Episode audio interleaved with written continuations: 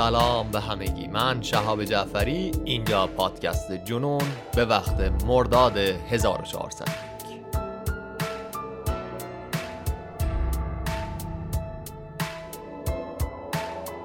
این اپیزود 20 از پادکست جنونه که میشنوید. قسمت اول از داستان سرقت کوپنهاگن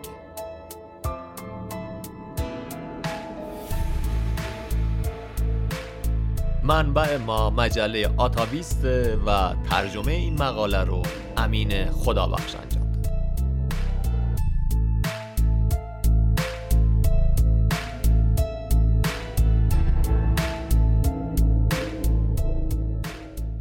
برای این داستان باید با همدیگه بریم به کوپنهاگ یا کوپنهاگن پای تخت دانمارک. ماجرا با انفجار و سوختن یک ماشین شروع میشه. اشتاین یه بارتندر دانمارکی داره از سر کارش برمیگرده خونه. سه چهار ساعتی از نیمه شب گذشته. شیفت شب رو پشت سر گذاشته حالا توی ورودی بزرگراه یهو می‌بینه جلوش بسته است. یه کامیون بزرگ آبی به پهلو پارک شده یعنی جلوی ماشین سمت گارد ریله و عقبش جلوی مسیر رو بسته. یه کامیون آبی رنگ از اینا که برای حمل زباله است. اشتاین این ور رو نگاه می‌کنه می‌بینه یک ون سفید رنگ هم روی لین اضطراری بزرگ راه پارک شده. چه خبر شده؟ اثری هم از تصادف این دوتا ماشین به چشمش نمی‌خوره. ولی بازم با خودش فکر می‌کنه احتمالا تصادف بوده. یهو کامیون منفجر میشه و توی آتیش میسوزه. توی درخشش آتیش توی اون تلعلوش توی نصف شب یک مردی رو می‌بینه که هودی سفید رنگ تنشه. یه گالون 20 لیتری بنزین هم دستش از پشت کامیون میاد بیرون. از اتوبان رد میشه با اون 20 لیتریش بنزین میریزه کف بزرگ راه. اشتاین می‌بینه که کلاه هودی طرف از سرش یکم سر خورده رفته عقب و پوست روشنی داره با موهای کوتاه. مرد خم میشه فندکش رو روشن می‌کنه و دوتا لین اتوبان با آتیش می‌کشه. خیلی سریع سوار ون میشه. راننده ون هم یکی دیگه است. حرکت می‌کنن و دور میشن.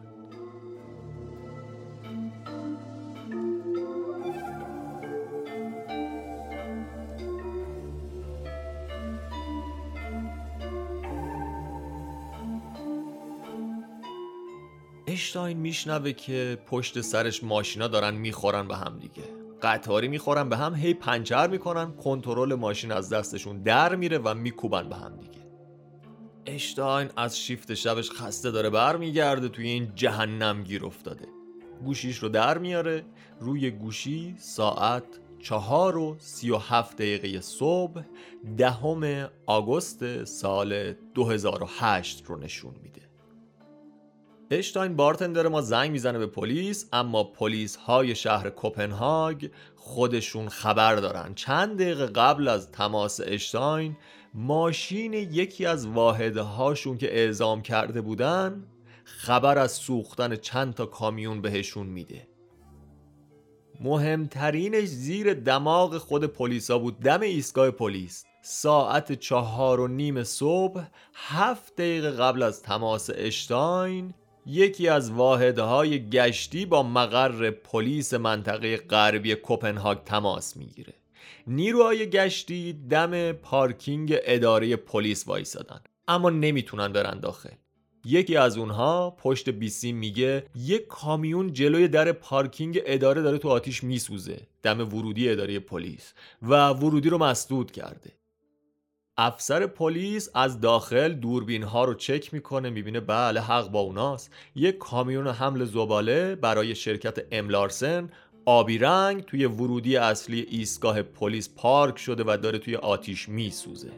تلفن های ایستگاه پلیس یه دفعه شروع می‌کنن به زنگ خوردن. کامیون ها توی کل ناحیه در حال سوختنن.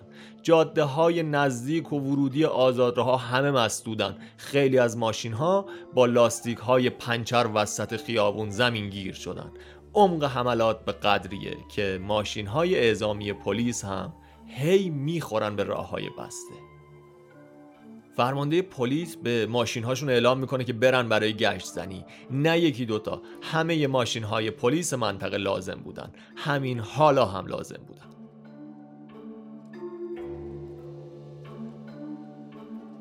تو همین حال و احوال یکی از خطهای تماس مستقیم ایستگاه پلیس شروع می‌کنه به چشمک زدن. یه خط مخصوص. یه صدایی پشت خط میگه من ریک هستم از شرکت G4S G4S از منطقه غربی کوپنهاگ. معمولا از G4S زیاد به پلیسا زنگ می‌زدن. اونا بزرگترین شرکت امنیتی جهان بودن که مسئول حفاظت فروشگاه ها، تأسیسات صنعتی و خیلی از جاهای دیگر توی کوپنهاگ و خیلی جاهای دیگه از دنیا. خیلی مجموعه قوی و بروزی این G4S یه شرکت چند ملیتی که دفتر اصلیشون هم توی لندنه. همه کارهای امنیتی می‌کنن از کارهای شخصی مثل گرفتن بادیگارد و نصب وسایل و تجهیزات امنیتی بگیرین تا کارهای بزرگی که طرف حسابشون دولت ها باشن. مثلا مسئول برقراری امنیت المپیک 2012 لندن همین شرکت G4S بوده. این جزئیات رو دارم میدم که بدونید عمق کار دوستان سارقمون چقدر بوده. خب حالا یکی از مامورهای G4S زنگ زده به پلیس. میگه که من و چند تا از همکارام مسئول امنیتی شرکتی هستیم به اسم دنیش ولیو هندلینگ. فارسیش میشه مدیریت و حفاظت از اموال و اشیاء قیمتی دانمارک. یه مرکز جمعآوری و توزیع پول نقده این شرکت دنیش ولیو هندلینگ که برای داستان ما خیلی مهمه یه شرکت گردن کلفته که شبیهش رو توی ایران نداریم. کار این شرکت مدیریت پوله اما نه که پول بگیرن سرمایه گذاری بکنن. اینها پولهای نقد رو جمع می‌کنن بعد می‌برن میریزن به حساب. یعنی چی؟ یعنی فروشگاه ها و business هایی که کارشون با پول نقده توی مقیاس بالا. میان با این شرکت Danish Value Handling قرارداد میبندن. اسمش یه ذره طولانیه از ما قبول بکنید که بهش بگیم Danish Value. از الان گفتیم Danish Value منظورمون همین شرکتیه که Danish Value Handling ه و پول جمع می‌کنه. شرکت کارشون جمع کردن پولیه که فروشگاه هر روز دریافت می‌کنن بعد می‌برن میشمرن میخوابونن به حساب مشتریاشون. رقمای بالایی هم هست. هر روز میلیون ها کرون دانمارک. هر یه میلیون کرون دانمارک همین امشب چهار میلیارد و سیصد و پنجاه تومن ماست. از مدل کار و سیستم این شرکت خیلی جزئیات و اطلاعاتی در دسترس نیست. فقط در همین حد بدونیم که مدیر عامل شرکت میگه فقط یه نکته رو بگم که ما پول زیادی در اختیار داریم و اون رو اداره می‌کنیم. پول خیلی خیلی زیاد. خب برگردیم به شب سرقت. کارمند شرکت G4S همون شرکت امنیتی میگه الان صدای آلارم ما بلند شده. یه رفت و آمدی توی محوطه اتفاق افتاده توی محوطه انبار شرکت همین Danish Value Handling و زنگ هشدار ما میگه که یه سرقتی اتفاق افتاده. پلیس پشت خط میگه چی؟ زنگ هشدار توی Danish Value انگار پلیسا تازه می‌فهمن چه خبر شده و چه اتفاقی افتاده. از طرف می‌پرسن ساعت چند صدای آلارم اومد؟ یارو میگه ساعت چهار و سی و هشت دقیقه. افسر پلیس میگه ما اونجا دوربینایی داریم که تصویرها رو زنده نشون میدن. و یهو یکی از پلیس ها داد می‌زنه اون لعنت یا همین الان هم اونجان. تایید شد. صدای افسر میلرزه. ما همین الان تو راهیم.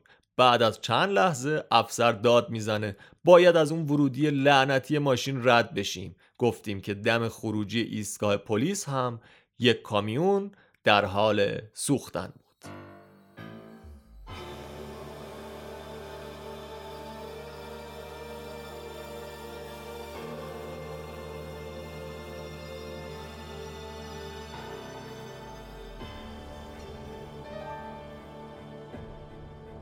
توی همین حال و احوال افسرا داخل اداره پلیس دارن به ویدیوهای زنده از ساختمون شرکت Danish Value نگاه می‌کنن. یه اتاق توی ویدیوهای live مشخصه. یه اتاق سفید با چند تا میز. اتاق با میله های فلزی تقسیم بندی شده. یعنی با میله ها پارتیشن بندیش کرد. و تو پس زمینه یک در فولادی ضخیم هم نیملا بازه. که به یک گاو صندوق راه داره. نه از این گاو صندوق های کوچیک. گاو صندوقی به قدر یک گاراژ.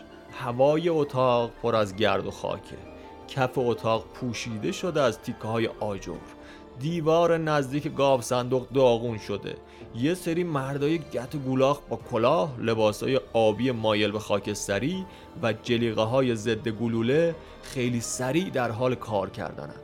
و یکی از اونها هم یک کلاشینکوف دستشه. اینجاست که سرقت از یک مرکز خفن و پروپیمون داره شکل می‌گیره. دو تا نکته خیلی مهم در مورد این مقاله بگم.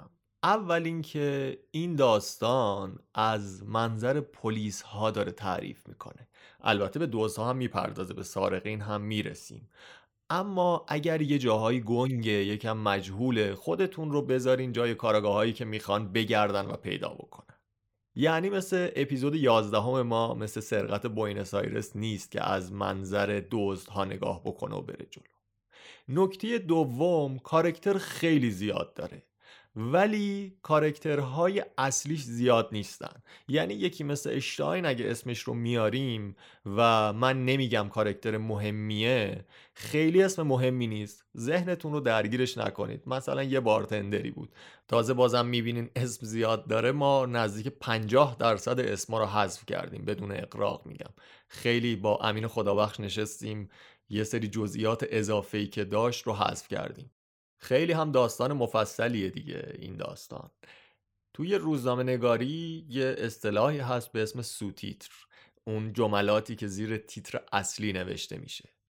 تو سوتیتر این مقاله خورده The Inside Story of Denmark's Biggest Heist. یعنی اینساید استوری خیلی داستان کامل و مفصلی در عین مفصل بودن خیلی هم باحاله. عین یه فیلم بهش نگاه بکنیم همینطوری تیکه تیکه پازلا میاد کنار هم و تکمیل میشه. خیالتون هم راحت باشه. اسمای مهم جاهای مهم شرکتهای مهم رو هی من مرور می‌کنم سعی می‌کنم که یه جوری بگم که آمار از دستتون در نره. با ما باشید. با هم دیگه میریم به چند هفته قبل. مرور می‌کنیم که توی 20 روز قبل از سرقت چه اتفاقهایی افتاد. میریم به انبار یک شرکت لوله سازی چند هفته ای هست که اتفاقهای عجیب غریبی داره توی انبار شرکت میلتون میافته. انبار میلتون جایی نیست که چیزای ارزشمندی بشه ازش دزدید. شرکت تولید کننده لولن اما نگهبانهای انبار لوله میلتون می‌بینن که هی اتفاقهای مشکوکی میافته. اولین باری که یک اتفاق غیرعادی افتاد 19 جولای 2008 بود. حدوداً 20 روز قبل از سرقت.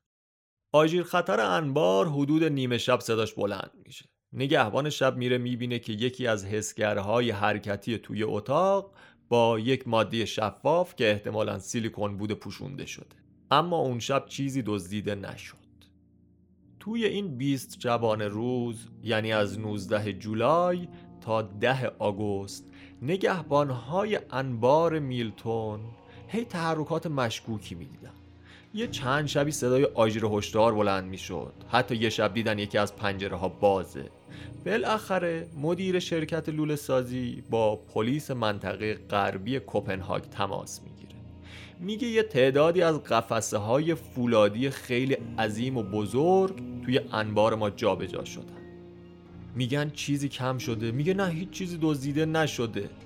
اما قفسه هامون کنار دیواری هستن که با ساختمون کناریمون داریم. ساختمون کناریشون چیه؟ دقیقا. انبار شرکت دنیش ولیو هندلینگی که داستان ما در مورد سرقت از اونجاست. سارقه های داستان ما هی می‌رفتن توی انبار لوله یه حرکت هایی می‌زدن. ببینن واکنش پلیس ها به صدای آجر خطر چجوریه.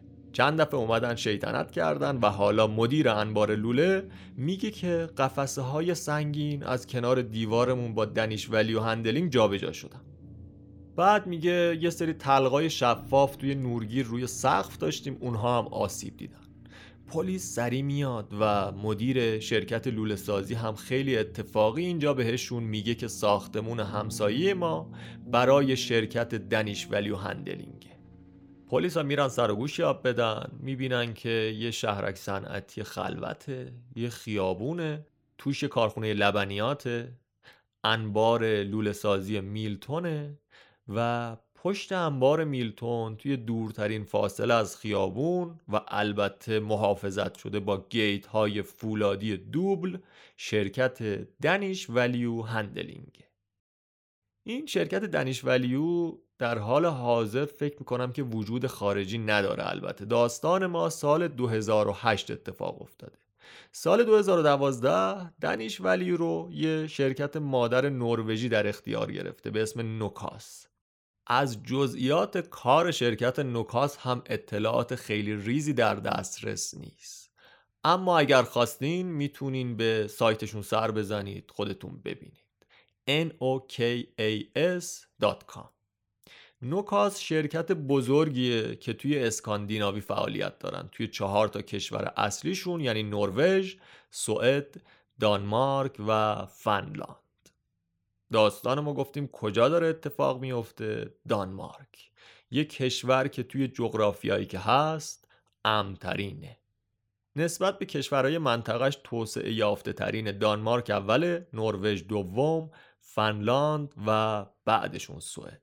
درسته که دانمارک از لحاظ کم بودن آمار سرقت فوق العاده است.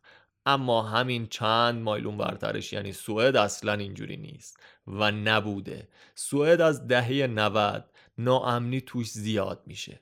منظورم از ناامنی مثل ایران نیست که با غم گوشی بدزدن یا با موتور بپیچن ماشین بزنن. قطعا دزدی های کوچیک همه جا هست اما وقتی میگیم سوئد آمار سرقتش رفته بود بالا منظور دزدایی که هدف گذاریشون اولا رقم های بالاست ثانیا بانک ها و مراکز مالی. توی دهه 1990 میلادی دولت سوئد و بخش خصوصیش میان امنیت بانک رو می‌برن بالا که سرقت از بانک ها کم بشه. آمار دزدی توی بانک کم میشه. اما آمار دزدی توی بخش حمل و نقل پول یهو میره بالا. اینجوری میشه که از سال 1994 تا 98 سالانه سی تا چهل مورد از این سرقت ها یعنی دزدی از کامیون های حمل پول توی سوئد اتفاق میفته خیلی آمار زیادیه ها. توی سال 2002 تعداد سرقت از ماشین های حمل پول می‌رسه به سالی 66 تا. فقط ماشین های حمل پول هم نبودن. دزدا می‌رفتن انبارها و گاف صندوق هایی که توش پول جمع می‌شد هم خالی می‌کردن. اونجوری که آمار میگه سوئد بیشترین سرانه سرقت رو بین تمام کشورهای اروپایی داشته. بین سال 98 تا 2004 224 انبار به صورت سازماندهی شده مورد حمله و سرقت قرار گرفتن. اینجوری که آمار داره میگه تقریبا هر هفته داشت یه همچین اتفاق رقم می‌خورد. اما فقط تعداد سرقت ها مهم نیست. اینکه چطوری این سرقت ها رو انجام می‌دادن هم مهم بود. مثلا توی دسامبر سال 2002 توی سوئد هومه استکهلم یه سارق مسلح به ماشین حمله پول حمله می‌کنه. به آبرا و پلیس شلیک می‌کنه و یه بمب دستی هم توی ماشین حمله پول میندازه. یا مثلا توی آگوست 2005 یه ماشین از گیت انباری که توش پول نگه میداشتن توی استکهلم رد میشه. پلیس ها هم نمی‌تونن برسن سر صحنه سرقت چون دزدها چند تا ماشین رو آتیش زدن و دور تا دور پای تخت سوئد یعنی استکهلم انداختن. داریم از این صحبت می‌کنیم که دانمارک توی سرقت های بزرگ خیلی امنیت داشت و سوئد خیلی از این دزدی ها توش اتفاق میافتاد. توی سوئد کار به جایی رسید که راننده های ماشین های حمل پول و کارمندهای شرکت ها توی اعتراض به شرایط سخت کاریشون اعتصاب کردن. هیچ کس هم توضیحی نداشت که چطور شده که این بیماری واگیردار سرقت از ماشین های حمل پول توی سوئد اینجوری زیاد شد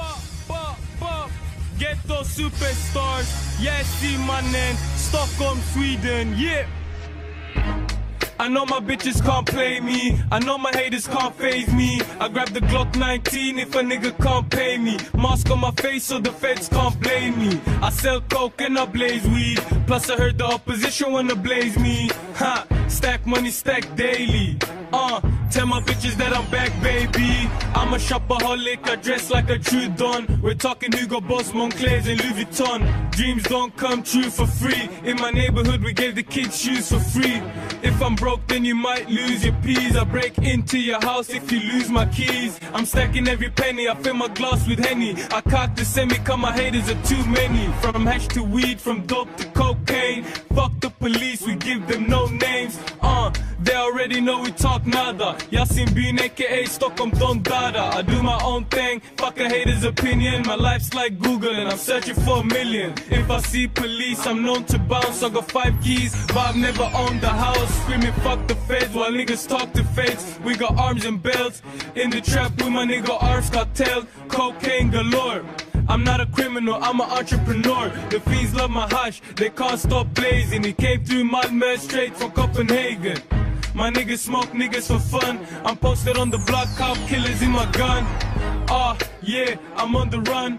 Rinkeby for life, they know where I'm from. I told the little bitch, I'm bigger than you think. I love to bust my gun every time I drink. I'm always pushing food, I got the 762. When they see me coming through, they scared like Scooby-Doo. اما ماجرای سوئد اونجایی به ما مربوط میشه که این بیماری فقط توی سوئد نموند عین کرونا به جاهای دیگه هم سرایت کرد. بالاخص به کشور داستان ما یعنی دانمارک هم رسیدن. از سال 98 تا 2004 دزدها به 93 تا انبار و ماشین حمل پول توی دانمارک هم حمله کردند. بیشتر از هر کشور دیگه ای توی حوزه اسکاندیناوی. البته به غیر از سوئد. اما دزدیا توی دانمارک توی مقایسه با سرقت هایی که توی سوئد اتفاق می افتادن خیلی ملوتر بودن. تا اینکه یه روز به قول رئیس پلیس کوپنهاگ اونها دیگه اونجا بودن. اینو کی گفت؟ چهار ماه قبل از اینکه سرقت داستان ما اتفاق بیفته توی شهر گلوستروپ دانمارک یه دزدی دیگه اتفاق میفته که خیلی توی دانمارک سر و صدا می‌کنه. توی شب سه‌شنبه یکم April 2008 دوازده تا مرد مسلح با اسلحه میرن به شعبه اصلی شرکت دانمارکی لومیس یک شرکت مدیریت مالی دیگه توی شهر گلوستروپ. الان جلوتر یه خلاصه میگیم که اسم شرکت ها و افراد رو قاطی توی این سرقت اونا با جرثقیل دیوار رو خراب می‌کنن و مستقیم وارد گاو صندوق شرکت لومیس میشن. کیسه های پول رو پر می‌کنن و با آودی های مشکی فرار می‌کنن. ماشین های آودی. سارقا حین فرار از یه وسیله استفاده کرده بودن که توی ایران هم پدر بزرگم می‌گفت زمانی که از دست پلیس فرار می‌کردن روی زمین پشت سرشون میریختن تا ماشین های عقبی پنچر بشن. تو فارسی بهش میگیم چهار تیغ چهار تا میخ با زاویه 120 درجه عین قطرهای یک هرم یه جوری به هم دیگه جوش میدن اینا رو که هر جوری رو زمین بیفته یکی از میخاش رو به بالاست.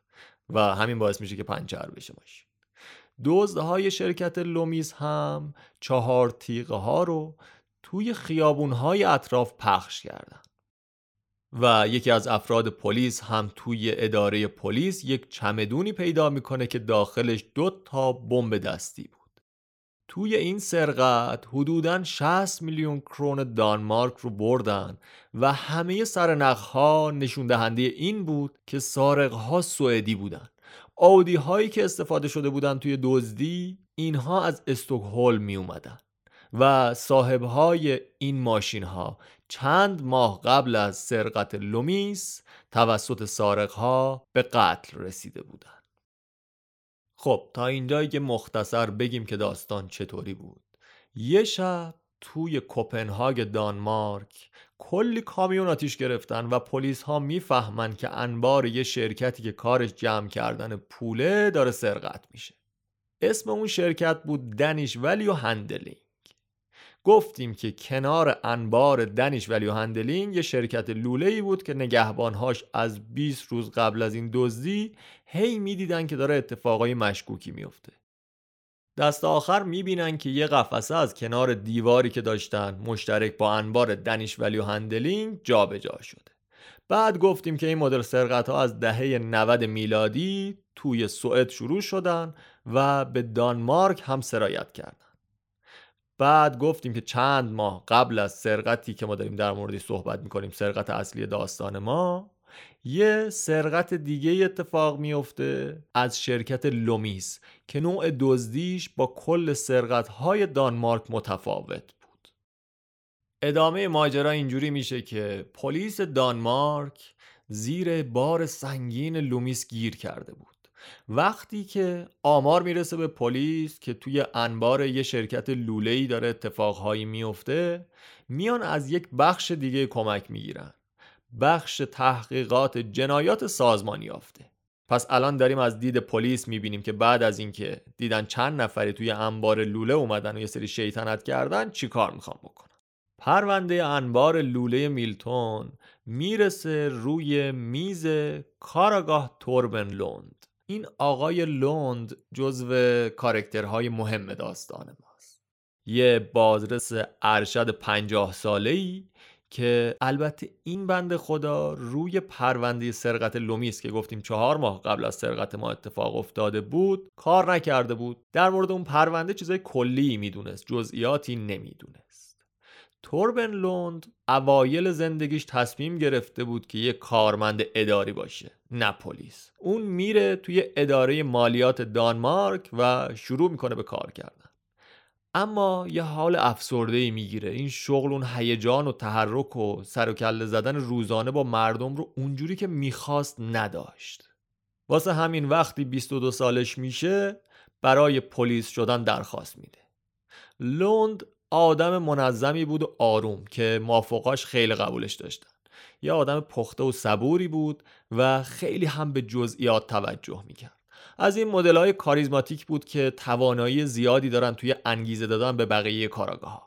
وقتی لوند پرونده اتفاقهای میلتون رو بررسی می‌کنه انبار لوله رو می‌بینه که همه چیز از نظرش مشکوکن. توی نه روز هشت بار زنگ هشدار به صدا در اومده. خب این می‌تونست اعلام آمادگی باشه برای یک سرقت هیجان انگیز. از اون طرف هر کی که توی اون تابستون مخفیانه می‌رفته توی انبار میلتون قطعا دنبال دزدیدن لوله که نیست. پلیسا خوب می‌دونستن که دزدها تیز کردن برای شرکت دنیش ولیو هندلینگ که هر روز کلی پول نقد میرزه توی انبارش. اما هر کی رفته زنگ هشدار انبار لوله رو فعال کرده قطعا می‌دونسته که پلیس هم از اون زنگ هشدارها خبر داره. یعنی اونا جرأت داشتن که دوباره برگردن یا اونا نقشه هاشون رو نصف کار ول کردن یا اینکه هشدارها واقعا تلاش های ناموفقشون بوده برای سرقت. رئیس پلیس غرب کوپنهاگ میاد میگه ما نیروی لازم و آمادگی این که 24 ساعت روز و هفت روز هفته رو بشینیم اونجا مواظب انبار باشیم رو نداریم. گفتیم داریم از منظر پلیس ها می‌بینیم که قبل از اینکه سرقت اتفاق بیفته چیکار داشتن می‌کرد رئیس پلیس غرب کوپنهاگ میگه شاید اون دزدا اصلا بر نگردن. تازه اگرم برگردن این مدل سرقت ها چیزی نیستن که دو تا افسر گشتی معمولی بتونن از عهدش بر بیان. پرسنل آموزش دیده می‌خواد. چند نفر از طرف اداره پلیس میفرستن که برن جلسه بذارن با مدیر شرکت Danish Value Handling قبل از سرقت. افسرهای رده بالای پلیس کوپنهاگ توی سیوم جولای 2008 با مدیر اجرایی شرکت Danish Value ملاقات می‌کنن. ده روز قبل از سرقت و پلیس هر چی که از سرقت لومیس دیده بود و می‌دونست و هر چی که به نظرشون اتفاق افتاده بود رو به مدیر شرکت توضیح میدن. پلیس ها میگن ما تعداد گشتی ها رو زیاد کردیم که اگه اتفاقی افتاد بتونیم سریع عملیات رو شروع بکنیم. یه پیشنهاد غیر معمول دیگه هم میدن. میگن ما دوربین وصل می‌کنیم اینجا که مستقیم وصل بشه به اداره پلیس. بتونیم آنلاین و live رصد بکنیم. مدیر شرکت Danish Value کامل به حرفای پلیسا و پیشنهاداشون گوش میده. و میگه که OK ما تجهیزات امنیتی اضافه رو نصب می‌کنیم. ولی به نظر نمی‌رسه که خیلی استرسی داشته باشن. یا صدای آژیرا و اتفاقهای انبار لوله اونها رو دستپاچه کرده باشه. مدیر شرکت به پلیس اطمینان میده که ما خودمون هم اوضاع رو تحت کنترل داریم. خیلی پشتشون به اون شرکت جی 4 اس گرم بوده انگاری. همون شرکت امنیتی که گفتیم اول داستان. همونایی که امنیت المپیک لندن رو گفتیم چند سال بعد از سرقت دست گرفته بودن. خب می‌رسیم به 7 ساعت مونده به سرقت. چند نفر از کارمندها توی شرکت دنیش ولیو دارن کار می‌کنن. جعبه های پر از پول رو از راننده ها می‌گیرن. پولهاش رو ثبت می‌کنن. میفرستن به اتاق شمارش پول و خزانه. در خزانه هم کاملا بازه. خودشون خیلی وقتا در مورد سرقت لومیز همون سرقتی که چهار ماه قبل از داستان ما اتفاق افتاده صحبت می‌کنن در مورد شوخی می‌کنن. می‌گفتن منتظر باشیم بالاخره یه نفرم میاد اینجا رو خالی می‌کنه.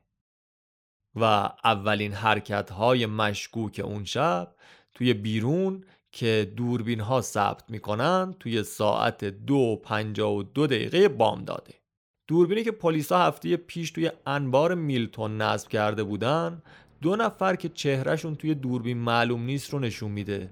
از شیشه های بالای در با چراغ قوه های خیلی قوی و پرنور برای چند دقیقه داخل انبار لوله رو نگاه می‌کنن مردها میرن و دوباره تاریکی محض روی صفحه نمایش مانیتور میشینه. توی ساعت چهار و سی و دو دقیقه بامداد دوباره یه نوری از شیشه های بالای در ظاهر میشه. مردها انگاری در حال دید زدن با کنجکاوی زیادن و دو دقیقه بعد یه مردی که هودی پوشیده دستگیری در رو میچرخونه و پایین ترین شیشه رو میشکونه. دو تا مرد با چراغ قوه چارچوب در رو نگاه می‌کنن بعد یه دکمه رو فشار میدن و در باز میشه. اون شب بارون هم داره میاد و شونه هاشون خیسه آبه. یکی از اونا نزدیک دوربین مدار بسته میشه. کتونی آبی پاشه یه جلیقه ضد گلوله تنشه و صورتش رو با نقاب پوشونده روی پیشونیش هم عینک اسکی زده. یه اسلحه یوزی هم توی دستشه عینک رو از روی پیشونی می‌کشه روی چشماش و از دوربین دور میشه. میدوه طرف انبار لوله و دقیقا همون جایی که دو هفته قبل قفسه ها رو گفتیم از کنار دیوار برداشته بودن. میره اون سمتی. دو سه دقیقه بعد از ورود این سه نفر ساعت چهار و سی و پنج دقیقه صبح یه لودر زرد رنگی وارد انبار میشه. یه ماسکین دیزل 22 تونی با قدرت 282 اسب بخار که برای خراب کردن هر چیزی طراحی شده. و همین چند ساعت قبل این لودر رو از یک کارگاه ساختمون سازی دزدیدن. ارتفاع لودر 12 متر طولش 27 متر بیل مکانیکیش به تنهایی به نظر می‌رسه که می‌تونه یه لیفتراک کوچیکی که توی انبار هست رو قورت بده. راننده سریع لودر رو به سمت چپ میچرخونه. از لوله اگزوزش دود سیاهی می‌زنه بیرون. 22 تن فولاد رو میکوبه به دیوار. همون دیواری که از جلوش گفتیم قفسه ها رو برداشته بودن. اون طرف دیوار توی انبار دنیش ولیو. ناظر شیفت شب صدای کوبیدن های وحشتناکی رو میشنوه صدایی که ساختمون رو تکون میده و موجش مستقیم وارد بدنش میشه. بعد از ضربه دوم به دیوار اون بلند میشه ببینه اوضاع از چه قراره. گچ های دیوار اتاق شمارش پول داره میریزه.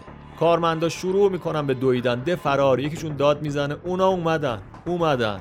با هر جلو و عقب کردن قسمت جلویی لودر صدای وحشتناکی بلند میشه و لودر دود سیاهش رو پت پت میده بیرون. گرد و خاک انبار لوله رو پر کرده. واسه یه لحظه لودر به دیوار برخورد می‌کنه و از اون طرف سقف گچ های دیوار و تیکه های سیمان میریزه توی اتاق شمارش پول. پنجاه تن سیمان و آهن و فولاد داره ذره ذره توی خزانه میریزه.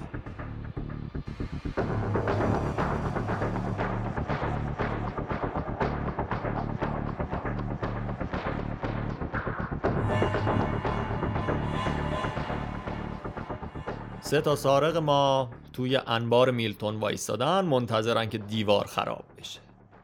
بیرون ساختمون ها توی خیابون دو تا آودی مشکی رنگ نزدیک میشن.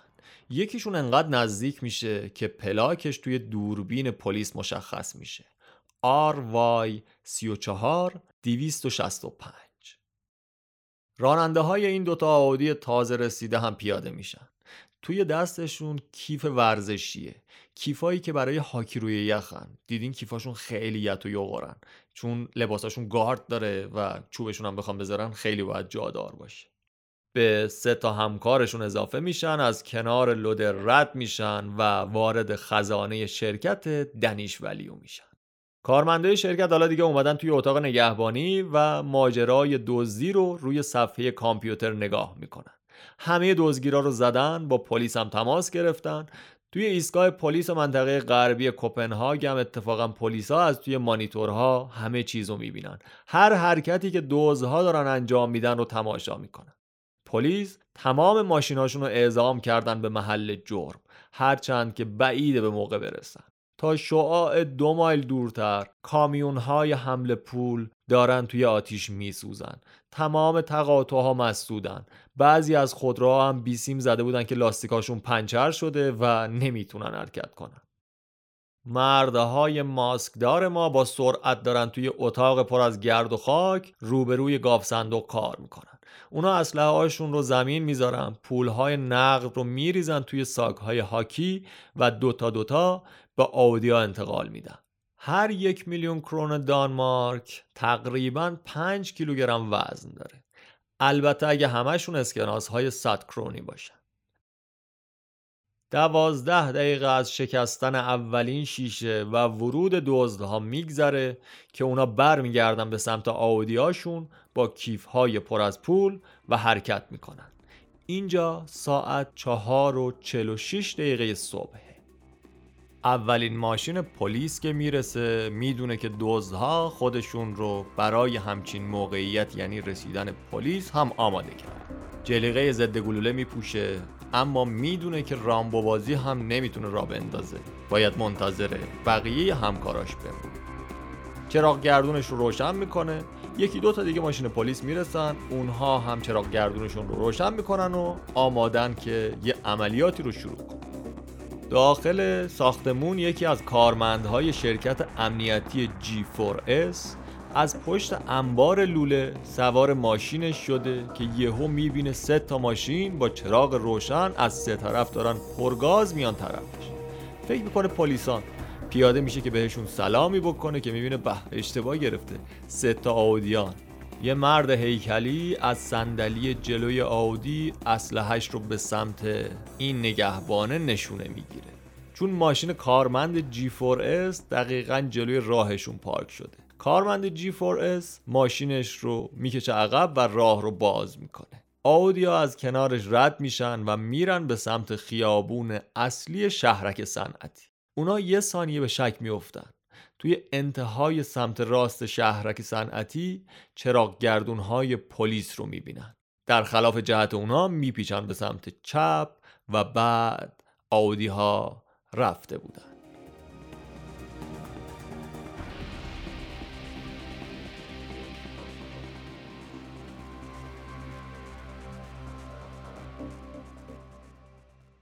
توربن لوند کاراگاه داستان ما توی خونش هومه کوپنهاگ که با صدای تلفن از خواب بیدار میشه. بالاخره اتفاقی که نباید میافتاد افتاد. یکی از افسرهای وظیفه بهش میگه که اونها دنیش ولیو رو خالی کردن. سارقها و ماشین های فرارشون غیب شده بودن. وقتی که دو تا از آودیا به سمت غرب توی بزرگ راه می‌رفتن چند تا از ماشین های پلیس توی تعقیبشون بودن. دوزها با ماشین های اسپورتشون سرعت رو میرسونن به 120 مایل بر ساعت. پلیس ها با ماشین های فورد و سدان خودشون مجبور میشن که بی خیال این تعقیب و گریز بشن. این ماشین های آودی روی هیچ کدوم از پل های کوپنهاگ هم دیده نشدن. انگاری غیب شدن انگاری آب شدن رفتن توی زمین. اتاق شمارش پول توی شرکت Danish Value Handling انگاری نابود شده. کارمندهای شمارش پول توی شکن و کمک چندانی نمی‌تونن بکنن. تکنیسیان های پلیس با روپوش های سفیدی که پوشیدن با پنس، فرچه و کیسه هایی که دستشونه وسط اسکناس هایی که ریخته شدن توی گرد و خاک و بتون دارن میلولن.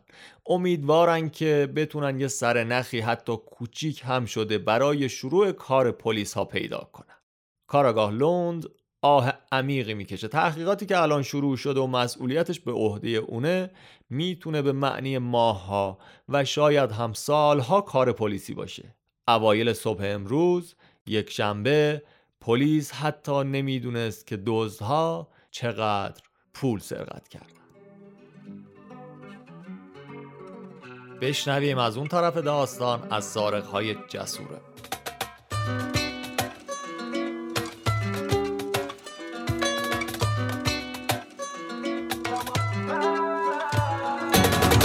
Fortæl mig, hvad skal man mild i forskud? Når jeg laver 10 lapper om dagen i overskud. Videre stiller til chaufføren og siger det langt ud. For en spiller, ja det klør, og du går dit forruden jeg, er på gaden igen.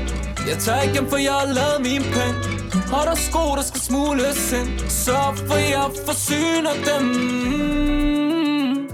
Hvad de når ikke hører, kan din mund ikke viden til واشتواك اكسيتي يا حبيبي لك الدنيا هون خرابي. نهار وليل بالشوارع ما تتدخل بحياتي حياتي. يا حبيبي لك الدنيا هون خرابي. نهار وليل بالشوارع ما تتدخل بحياتي حياتي. حريصي سيري Para ek, kun araba fylde la meg sender i meg blikk Jeg lever når jeg kommer væk Ingen støtter, du bliver glemt Hold nu den gal igen Hun kan se det, spørg mig, hvad der galt, min søn Han skal se, disse ligger telefonen Det har du, der gør jeg ikke kommer hjem ikke ikke یه تعدادی مرد توی اتاق پذیرایی نشستن دارن پول میشمرن دور میز قهوه خوری خونه ای که واسه خودشون هم نیست مالک اون خونه یه پیرمردیه به اسم بیورن بیورن جرأتش رو نداره که به این مردها نه بگه. اتاق پذیرایی خیلی کثیفه. مبلها و کف خونه از کثافت چسبناک و نوچ شده. هر گوشه خونه پر شده از آت آشغالایی که بوی گندشون کل خونه رو پر کرده. بیورن توی ششمین دهه زندگیشه. لاغر و شلخته با ریشهای بلند و خیلی زیاد روزی تقریبا سه تا باکس آبجو و مشروب می‌خوره. می‌خوره تا بیخیال شه همه چی رو فراموش بکنه. مردهایی هم که مهمونشن این رو می‌دونن. مردهایی که چتر شدن. اونا از دمدمای سحر اومدن توی خونه بیورن. خونه از اینایی که مزرعه داره. یکم اونورتر استبل و انبار کاه و از این خونه های روستایی طوره. بیورن توی خلوت خودش تنهایی میره توی آشپزخونه تا صبحونش رو بخوره. یه لبی هم می‌خواد تر کنه. جرأت حرکت اضافه هم نداره. این جوانهای ازولانی و تنومند رو درست نمی‌شناسه. مهمونهای بیورن با کیفهای هاکی خودشون توی پذیرایی نشستن. جوری که انگار صابخونه اونجا. یکیشون میاد تو آشپزخونه تلویزیون رو با خودش می‌بره توی اتاق پذیرایی. روشنش می‌کنه و بلا فاصله اخبار رو می‌گیرن. بیورن حتی به خودش اجازه نمیده که ببینه چی کار دارن می‌کنن. یا گوش بده که دارن چی میگن. با خودش فکر می‌کنه اینا هم نشین های خوبی نیستن. نشست و برخواست با اینها نتیجه خوبی نداره. نه برای خودم نه برای پسر چهل سالم جان. یه مرد دیگه که برای کل اکیپشون از مکدونالد غذا گرفته وارد خونه بیورن میشه. این مرد کسیه که بیورن اون رو از همه بیشتر می‌شناسه. و اتفاقا تنها کسیه که اسمش رو می‌دونه مارکو. مارکو یه جورایی انگاری پادوی کل اون گروهه. بقیه بهش دستور میدن و کارای بقیه رو انجام میده. با این حال بیورن از مارکو هم میترسه. پسر بزرگی بیورن هانس وقتی یه نوجوون بود توی یه کارنوال توی کوپنهاگ تیراندازی می‌کنه. می‌گیرن به اتهام حمله به قصد قتل میندازنش زندان. اما از زندان فرار می‌کنه. همینطوری در حین فرار در حالی که مست بوده و قرص مصرف می‌کرده دوست دختر خودش رو با تبر می‌کشه. چند سال بعد زمانی که هانس پسر بیورن برای آزادی موقتش به خونه برگشته بود یکی از دوستهای زندانیش رو هم با خودش میاره. اون مارکو بود. پس مارکو توی زندان همبند پسر بزرگی بیورن بوده.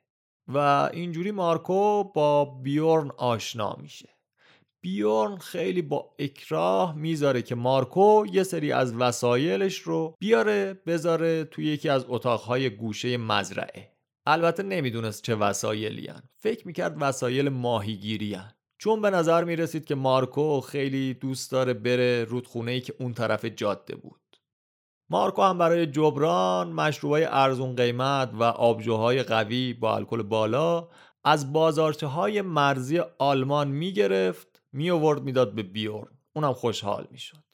توی همین گیرودار که مردا دارن اخبار میشنون یهو یه چیزی توی حیات روشن میشه. مارکو آتیش روشن کرده و یکی از مهمونها که سیاه پوسته میاد توی آشپزخونه از جیبش اسکناس های صد کرونی و یا شاید هم هزار کرونی در میاره و می‌خواد بده به بیورن. بیورن هم پول نمی‌خواد مشروب می‌خواد فقط. پول رو قبول نمی‌کنه. همینطوری میریم تا می‌رسیم به عصر دلگیر یک شنبه. سرقتمون گفتیم ساعت چهار و سی و دو دقیقه صبح روز یک شنبه اتفاق افتاد. بعد از ظهر همون روز سرقت. ماکسیم بار یه استریپ کلاب نزدیک ایستگاه مرکزی متروی کوپنهاگ. توی بخش قدیمی شهره که یه جورایی محله خطرناکی هم هست. انگار هر کی هر خلافی بخواد بکنه اونجا راحت تره. کسی به کسی گیر نمیده. زنهای خوشندام برای تور کردن مشتری کنار خیابون وایسادن. داخل ماکسیم بار فضا تقریبا تاریکه. با لامپای کم نور. ماکسیم بار شبیه فاحشه خونه های دهه 80 آسیای شرقی design شده. یه بودای طلایی رنگ روی تاقچه پرده های طلایی رنگ آویزون مبل های گلدار و اگه توی اون نور کم یه کمی بیشتر دقت بکنین متوجه میشین که روکش مبل ها آخرهای عمرشونه. اما با این حال ماکسیم بار همچنان یکی از گرونترین strip club های کوپنهاگ مردم عادی میگن اگه پول دارین اول باید خانم ها رو ببرین اتاق هتل ترتمیزشون بکنین یکی از دخترهای اونجا که به داستان ما ربط داره اسمش کاتریناست. جوون اواخر دهه 20 سالگیش موهای مشکی لهستانی و آدمهای زیادی رو توی کوپنهاگ نمی‌شناسه. به غیر از دخترهایی که توی بار هستن و بادیگاردها و محافظهایی که توی بارن. توی غروب یک شنبه ده آگوست با یه مرد سوئدی صحبت می‌کنه. اون مرد سوئدی و سه چهار تا از دوستاش اکثر شوهای کاترینا رو نگاه می‌کردن. به انگلیسی بهش میگه که اسمش کریسه. قدی داره تقریبا یک و هشتاد با بدن عضلانی ریش های بور و تقریبا 28 نه سالشه. کریس میگه من business خونگی خودم رو توی سوئد دارم. کارم هم گرفته. کاترینا نگاش می‌کنه به نظرش پسر خوبی میاد. کریس هم به کاترینا میگه که اون تنها دختر زیباییه که توی اون بار وجود داره. کریس میگه بقیه به نظرم دختر نیستن انگاری مردن با لباسای زنونه. کریس با دوستاش هی تون تون مشروب سفارش میدن. همشون یه جوری رفتار می‌کنن انگار دارن یه چیزی رو جشن می‌گیرن.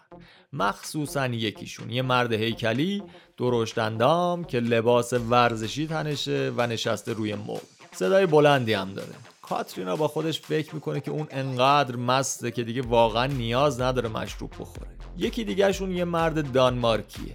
با اینکه خیلی های و نشه است اما بازم خیلی مشتاق داره کوکائین می‌زنه. دندون مصنوعیش لقه و روی بازوش عکس یک دختر خالکوبی شد. این مرد دندون مصنوعی با یکی از دخترهای همین ماکسیم کلاب که اهل آمریکای جنوبی و اسمش سمیرا هست شروع می‌کنه به صحبت کردن و تونتون واسش ودکا می‌خره. مردا توی این کلاب پوله که دارن خرج می‌کنن. مرد دندون مصنوعی میره جلوی بار یه شامپاین 4000 کرونی می‌خره و به هر کسی که اون شب میاد تو بار یه لیوان از اون شامپاین میده. به همه حتی کسایی که کاملا غریبن. کریس و گروه شادش هر دفعه هم با اسکناسهای هزار کرونی به bartender ها انعام میدن. کریس از این شلوار گشادا پوشیده از اینا که بدنسازا میپوشن بدون کیف پول وقتی هم مست میشه طبیعیه که پولهاش از جیبش بیفتن. یعنی چپی پول گذاشته کیف پول نداره. بسته اسکناس هزار کرونی از جیبش میفته کاترینا برش میداره با خودش فکر می‌کنه که تقریبا پنجاه هزار کرونه. میده به کریس کریس می‌ذاره تو جیبش. وقتی از بار میان بیرون دیگه خیلی دیر وقت شده. کاترینا با کریس سمیرا هم بعدا با اون مرد دندون مصنوعی میان بیرون. هر دوتا couple شب رو توی اتاقهای هتل میگذرونن. مردا دیگه حواسشون به پشت سرشون و دخترها نیست. دارن اخبار رو به صورت آنلاین چک می‌کنن. اونا خوب می‌دونن که پلیس دنبالشونه اما هیچ سر نخی ازشون نداره. توی ایستگاه پلیس غرب کوپنهاگ بلبشوی را افتاده. همه دارن به هم میپرن و همدیگر رو به کمکاری متهم می‌کنن.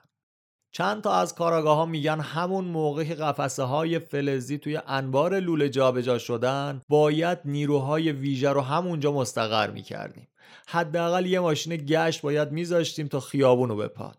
توی این مسابقه ای که پلیسا پرت شده بودن بیرون از زمین دزدها نیمه اول رو حداقل به نظر می‌رسه که برده باشن. با توجه به سرنخ هایی که داشتن پلیس باید دنبال حداقل 15 و به احتمال زیاد 20 تا 25 تا سارق باشه. پلیس ها می‌گفتن به غیر از اون 6 نفری که توی دوربین دیدیم برای هر ماشین زباله یه راننده وجود داره و چند نفر دیگه هم باید وجود داشتن تا به افراد برای فرار کردن کمک کنن. تنها مدرکی که پلیس داشت یک آودی سوخته بود نزدیک صحنه جرمم پیداش کردن. هیچ سر نخ درست و حسابی نداشتن. این آودی سوخته چند ماه قبل از یک تعمیرگاه دزدیده شده بود. اون کامیون هایی که اول داستان گفتیم همشون آتیش گرفته بودن هم چیزی از توشون در نیومد. همه این کامیون ها چند ساعت قبل از سرقت از شرکت حمل و نقل MR Larsen دزدیده شده بودن. درست چند کیلومتر اونورتر از شرکت Danish Value Handling. کامیون های سوخته فرستاده شدن به آزمایشگاه های پلیس. توی یکی از اونها یک جفت دستکش پیدا کردن که بوی بنزین می‌داد اما کامل نسوخته بود. روی لودری که از محل ساخت و ساز توی همون نزدیکی ها دزدیده بودن کلی آزمایش کردن اما نه اثر انگشتی و نه اثری از دی ان ای تونستن پیدا بکنن. فیلم دوربین های شرکت دنیش ولیو و شرکت لوله‌سازی میلتون هم سارق ها رو نشون می‌داد که نقاب زده بودن دست هاشون دستکش بود و با کلاه و روپوش بدن هاشون رو پوشونده بودن. جوری که قابل تشخیص نبودن و می‌تونست هر کسی باشه. توربن لوند و بقیه کاراگاهاش تصمیم می‌گیرن که شبکهشون رو گسترده تر بکنن. اونا باید با رسانه ها صحبت می‌کردن. یکی اون بیرون حتما یه چیزی دیده بود که با گفتنش شاید بتونه به پلیس ها کمک کنه. تشنه سر نخ بودن.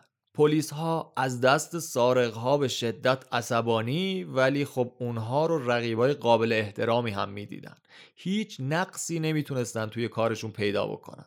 یه تیم کامل بودن عین مهره های شطرنج.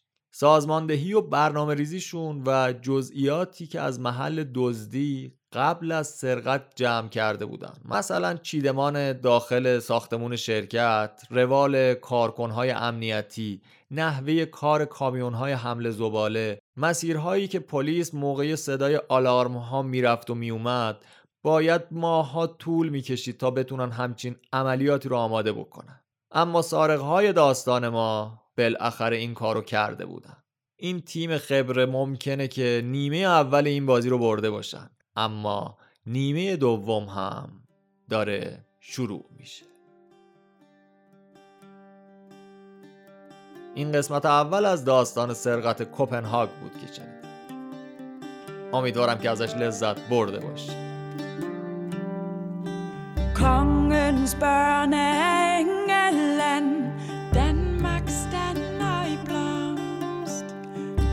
blev røvet og ført af land. Fra England er de kommet, og det stod hen i 14 år. Danmark stander i blomst. De to begyndte at længe så så. Fra England er de kommet. Så den ældste tog den yngste ved hånd. Og så gik de sig ned til den strand. Fra England er de kommet. Der så de nu en ravn så sort. Danmark stander i blomst. Og vil du føre os til borg?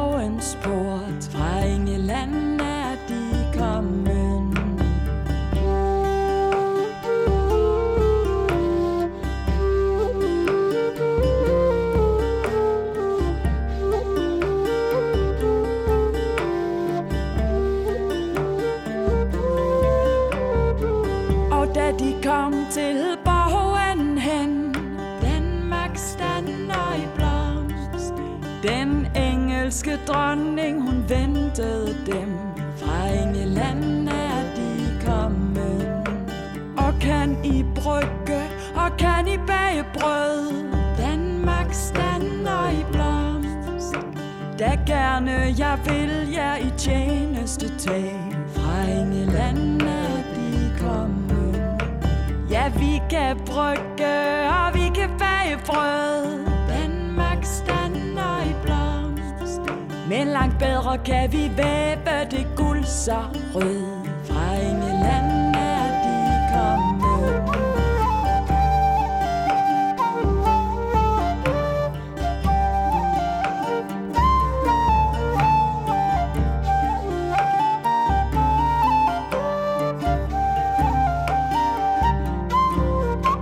Og de vævede hjort, og de vævede hen, og de vævede sig selv med.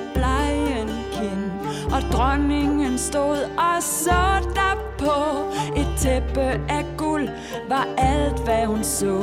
Jeg giver jer i vævekoneløn, den ene min bror og den anden min søn. Nej, vi vil ikke var en bror have, ej heller så vil vi vor morbror tro lov. Fra England er de kommet.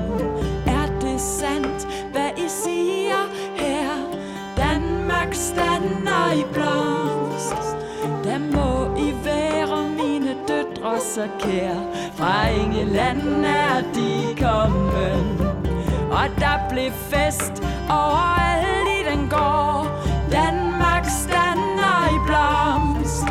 Nu har vi fundet små børnene, hvor Fra England er de kommet.